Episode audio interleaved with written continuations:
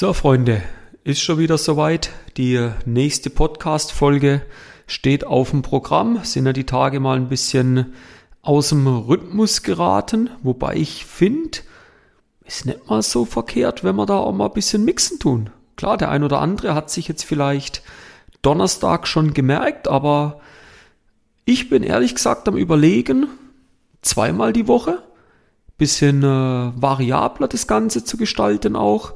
Gebt mir gerne mal Feedback, was da eure Meinung dazu ist. Wer das auch mal die Tage auf den sozialen Kanälen, Instagram, in der Facebook-Gruppe mal, ja, raushören oder versuchen rauszuhören, was da eure Meinung ist.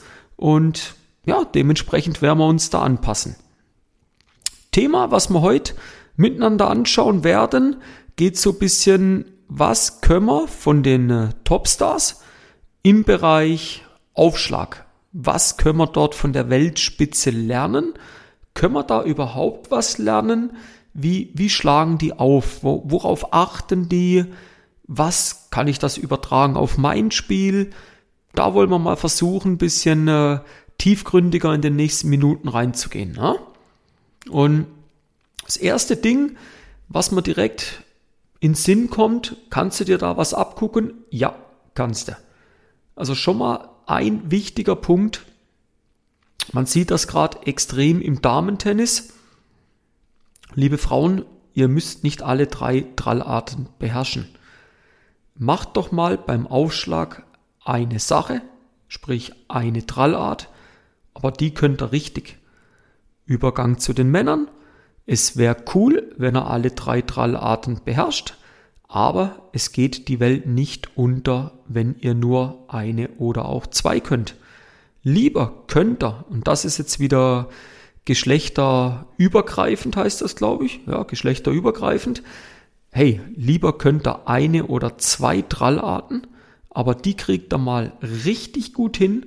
Mit der könnt ihr einen richtig guten Effekt erzielen. Mit der könnt ihr die Gegnerin, den Gegner in gewisse Probleme bringen als dass er so ein bisschen jede Trallart mal anzeigt, anteasert, aber es kommt nicht wirklich ein Effekt bei raus.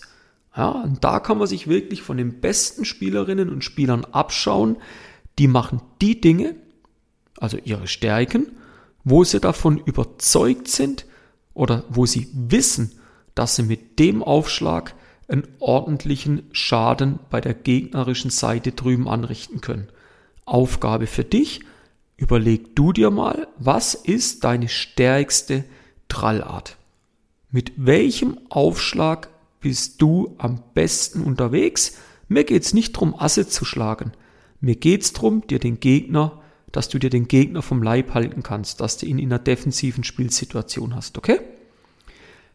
Das nächste, wo wir uns abschauen können und drehen den Spieß da mal rum und ich sage erstmal, wie ich es bei sehr, sehr vielen Freizeitspielern Hobbyspielern möchte gern, sorry, Profis immer wieder sehe, die versuchen immer wieder zu variieren. Also jetzt nicht von der Trallart, sondern wo sie den Aufschlag hinspielen. Wir haben ja eigentlich vier Aufschlagzonen. Einmal gegen außen, gehen wir vom Rechtshänder aus, das wäre dann der Slice-Aufschlag Tendenz. Dann haben wir Körpervorhand, Körperrückhand, deshalb vier ja, und nicht nur drei auf dem Körper und dann noch gegen innen, gegen innen in die Rückhandseite. Und jetzt ist die Frage, was ist deine stärkste Option? Nehmen wir ein Beispiel, nennen wir ihn Willi, hat einen guten, einen super Kickaufschlag. Was würde jetzt auf der Seite von rechts, Einstandseite, am meisten Sinn ergeben? Was würde Sinn ergeben? Überleg dir das mal. Ich würde dem Willi jetzt empfehlen, Kick gegen innen oder Körperrückhand zu servieren.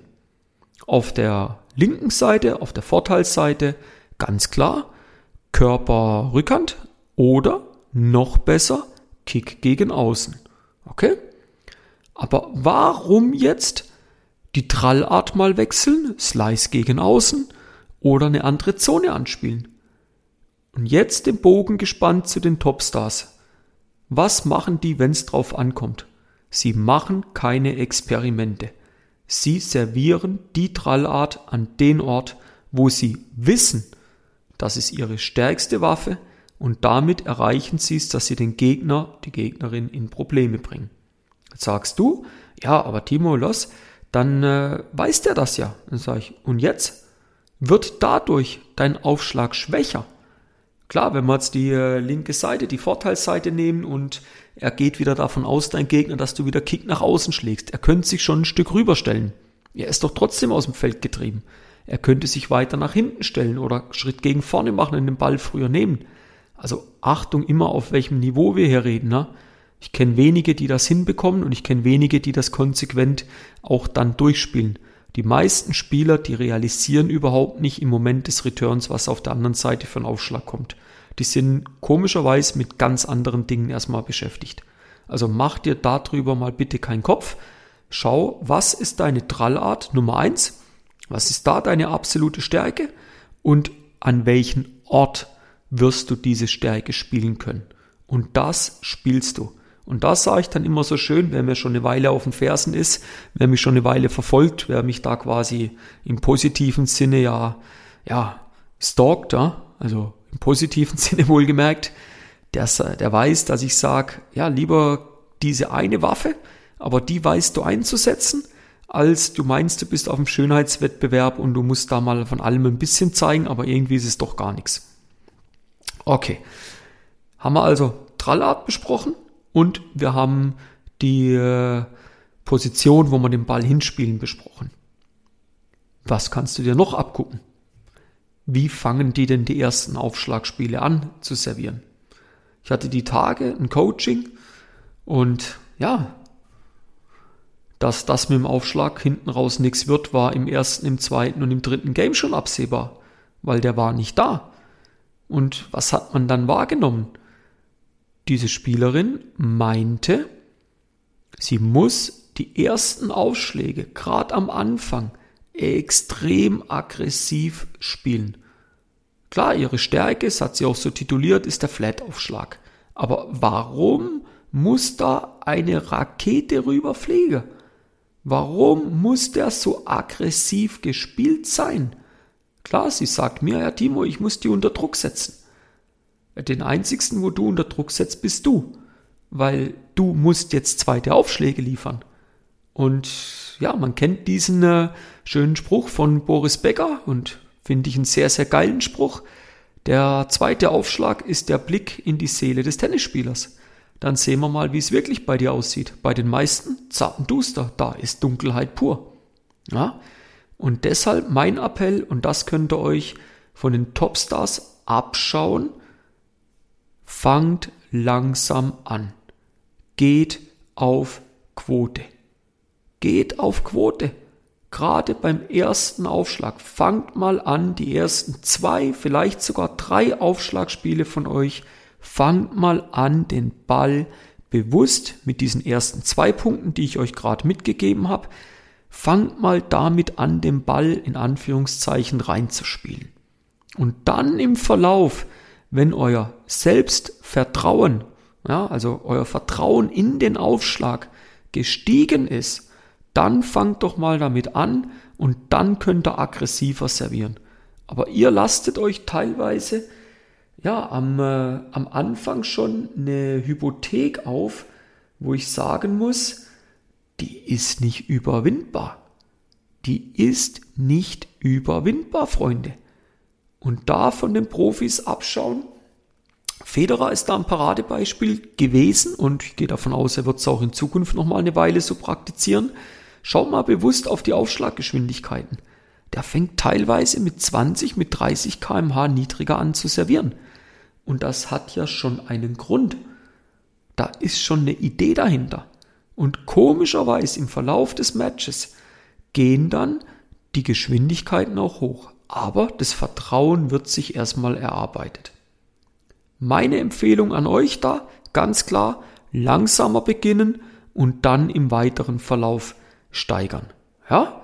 Wir fassen nochmal kurz die drei Punkte, bei denen ich es jetzt auch belassen möchte, mal zusammen. Das eine war, nicht von Anfang an all in gehen. Langsam anfangen, Freunde. Denkt an die 80% Regel. dann die Trallart auswählen, wo ihr am meisten Vertrauen habt. Und zwar in euch ja, und nicht Missvertrauen. Und der dritte Punkt war, wo spielt er den Ball hin? Seid euch nicht zu schade, immer wieder auch denselben Ort anzuspielen. Es ist keine Schande. Euer Gegner, der soll euch erstmal besiegen. Und das muss er erstmal. Ja, also die Return-Qualität bei den meisten äh, Return-Spielern lässt zu wünschen übrig. Also macht euch da nicht zu viel Gedanken. Aber baut ihr euch euer Vertrauen im Ballwechsel damit auf, dass ihr mal drüber nachdenkt, wie beginnt ihr mit dem Aufschlag? Und das sind drei Tipps, die ihr euch von den Topstars abschauen könnt, die definitiv Sinn ergeben. Über die Platzposition, wo ihr euch hinstellt, das macht wenig Sinn, darüber zu diskutieren. Das ist meine Meinung. Da bleiben wir schön an den gewohnten Stellen. Da müssen wir nicht sagen, ja, aber bei dem schieben wir mal weiter raus. Das ist völliger Quatsch. Lasst das bleiben. Ja? Also, mich würde es freuen, wenn wir uns in den nächsten Podcast-Folgen wiederhören. Noch ein kleiner Nachbrenner hinten raus. Ich habe das mal in den Analytics nachgeschaut. Wir haben über 230 Abonnenten, die den Podcast regelmäßig hören. Das sage ich mal vielen, vielen Dank. Richtig geil. Wir sind seit Anfang des Jahres konstant in den Top 50, glaub sogar Top 40 von den Podcast-Charts in Deutschland und in der Schweiz. Hey, mega geil. Das ist super toll, super cool, super toll. Mein Ziel ist Top 15, daran arbeiten wir. Und gebt mir gerne Feedback, was wir optimieren können. Wo Kritik ist, gerne rüber damit. Und ansonsten Instagram folgen, Facebook-Gruppe beitreten, wer es immer noch nicht gemacht hat. Tennis Hacks, dein großer Sieg am Wochenende. Da gerne reinkommen. Da gibt's wirklich fast jeden Tag, also ich sage jetzt mal sechs von sieben Tage in der Woche, gibt's Tipps, wie du dein Spiel optimieren kannst. Und ansonsten, wir hören uns in der Zukunft. Ha? Euch einen schönen Tag noch und bis dann, euer Timo von Tennis Tactics.